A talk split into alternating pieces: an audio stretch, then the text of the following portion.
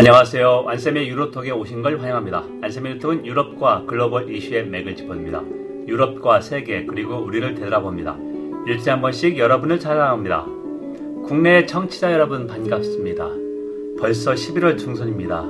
이제 송년회 모임도 조금씩 있을 것 같고 날씨가 쌀쌀한데요. 건강 유의하시기 바랍니다. 국내에서 안쌤의 유로톡을 찾아주셔서 감사합니다. 오늘은 329회 유럽의 경기 침체, 유럽의 경제를 재도약할 방법이 뭐가 있을까 이거 좀 알아보겠습니다. 먼저 주요 뉴스입니다. 우크라이나가 몰도바와 함께 유럽연합 가입 협상을 내년 정도부터 시작할 것 같습니다. 수요일, 그러니까 11월 8일에 행정부 역할을 하는 EU 집행위원회가 가입 준비 보고서를 발표했는데요. 우크라이나 그리고 몰도바 가입 협상을 권고했습니다. 다음 달 12월 14일, 15일 EU 수반들 정상회의 유럽 이사에서 최종 결정하는데요. 그 대신에 약간의 조건을 달았습니다. 우크라이나의 반부패 계획을 지속해라. 그리고 우크라이나 안에 있는 헝가리와 루마니아의 소수인종 보호를 강화하라 요구했고요. 어, 만장일치를 해야 27개연국 가입 협상을 개시할 수 있는데 헝가리 빅토르 오르반 총리가 대표적인 친러 정책을 하고 있습니다. 과연 승인할 수 있을까 그런 게 좀 나오고 있고요. 어, 우크라이나 같은 경우 전쟁이 없었으면 제가 몇 번 얘기했습니다. 한 두 달 전에도 우크라이나 EU 가입 관련했죠. 전쟁이 없었으면 요원했을 텐데 러시아가 우크라이나 침략하는 바람에 우크라이나에 더 이상 회색지대에 남겨서는 안 된다. 유럽은 EU 회원국이면 러시아도 어, 침략하기 전에 한 번 더 고민할 것이다. 그런 하나의 어, 잠, 잠재적인 아니면 뚜렷한 그 제지목이 하나 있는 것이죠. 두 번째, 이탈리아, 독일 그리고 오스트리아가 난민 신청자를 제3국에서 처리하려고 한다. 아웃소싱이라는 말을 하는데요. 어, 이게 문제가 되는 것은 어, 국제법, 난민은 그 나라에서 해야 되는데 그거에 위반할 수 있다. 이탈리아의 경우를 보면 이미 체결했습니다. 지난 지난 7일, 11월 7일에 지중해 구조한 난민 신청자는 어, 알바니아에서 처리하도록 하겠다. 이탈리아는 어, 이런 협약을 의회 표결도 없었는데 어, 이탈리아 주장은 이탈리아 난민 담당자 이민국 사람이 가서 여기서 일한다 그러니까 어, 법을 위반하지 않았다는데 유럽연합에서 일단 경고를 했습니다. 법치주 위반이 아닌가 해서 독일도 어, 난민 급증해서 심각하다 지금 매번 말씀드렸고 오스트리아도 어, 비슷하게 제3국과 협약을 체결을 준비하고 있습니다. 여러분 지금 안쌤의 유로톡을 청취하고 있습니다. 안쌤의 유로톡은 유럽과 글로벌 이슈의 맥을 짚어줍니다. 유럽과 세계 그리고 우리를 되돌아봅니다. 일주일에 한 번씩 여러분을 찾아갑니다. 오늘은 329회 유럽연합 경제를 재도약할 수 있는 발판 스프링보드가 무엇이냐 해서 단일 시장, single market, internal market 완성밖에 없다. 그걸 주제를 한번 살펴보겠습니다. 그러면 일단 단일 시장이 뭐냐? 우리가 경상도에서 전라도 제가 이제 어, 대구 광주 고속도로, 달빛 고속도로, 대구의 달구벌, 빛골 광주, 달빛 고속도로를 자주 갑니다. 전라도도 여행을 좀 자주 가는데요. 도 경계를 넘을 때 아무런 통관이 없습니다. 마찬가지로 유럽연합 27개국 간에는 아무런 통관이 없고 상품 서비스 자본 노동 자유롭게 이동합니다. 아, 이만큼 아, 다른 나라 사이에 통합이 이루어진 예가 없는데 유럽 경제는 일본보다 더 성장이 안 됐다. 잃어버린 20년 일본이 1991년 2년부터 2011년까지 부동산 거품 법을 음, 붕괴되면서 하는 그런 게 있었는데요. 구체적인 표를 보면 1973년 실질 GDP 국내 총생산을 100으로 할 때 2022년까지 미국은 3.3배 성장했습니다. 일본이 2.5배, 유럽연합은 2.3배 성장에 그쳤습니다. 일본보다 경제 성장 활력이 떨어진다는 것이고요.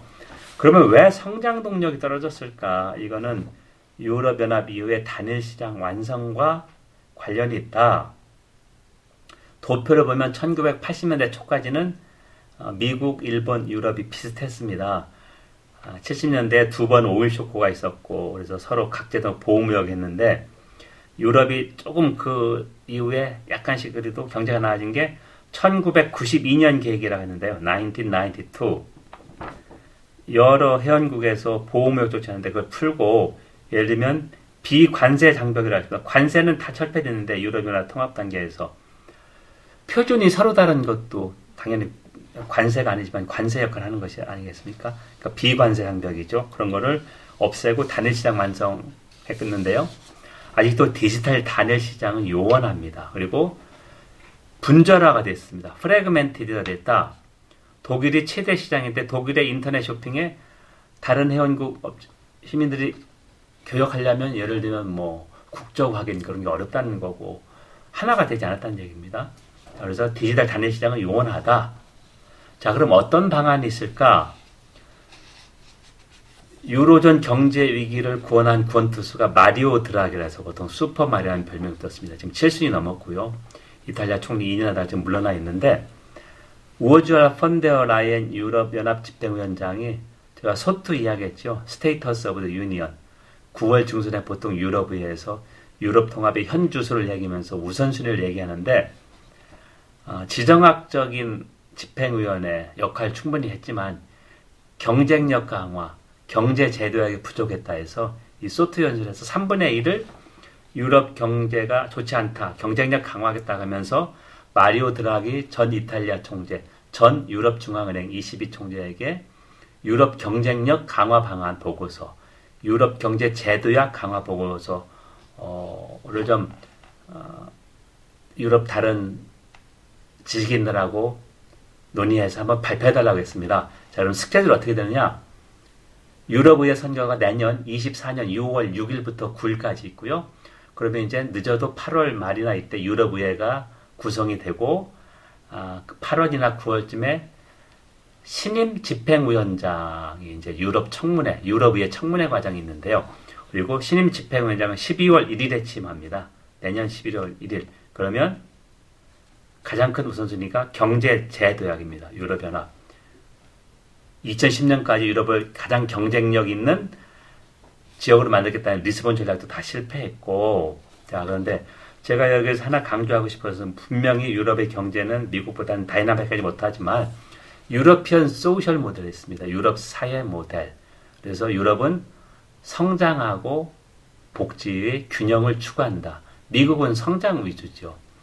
미국은 OECD 회원국 가운데 오바마 케어가 일부 보충했지만 지금 공화당 주지사가 있는 지역에서는 오바마 케어를 철폐한 데도 있거든요.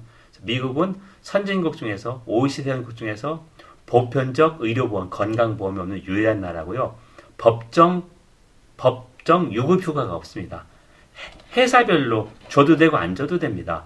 이게 왜 이렇게 차이 날까 봤는데 1930년 그리고 2000 2차 대전 후에 그 자본주의 황금 시대라고 이렇게 할 때 유럽은 노조 차원에서 이걸 요구해서 법을 만들었는데 미국은 노조가 나서지 않고 그거는 개별 기업으로 했다는 겁니다. 그러니까 좋은 기업에 다니는 그 근로자들은 유급휴가가 당연하고 많고 반대로 중소기업에 근무하는 유럽 아, 미국인들은 법정 유급휴가가 없다. 법적으로 보장이 안 됐습니다. 참 상이한 사회 모델이죠. 그래서 분명히 유럽 경제가 미국보다는 다이나믹하지는 않지만 어, 경제 하나로 보는 것은 조금 어, 무리가 있다 이렇게 생각합니다. 여러분 지금까지 안쌤의 유로톡을 청취했습니다.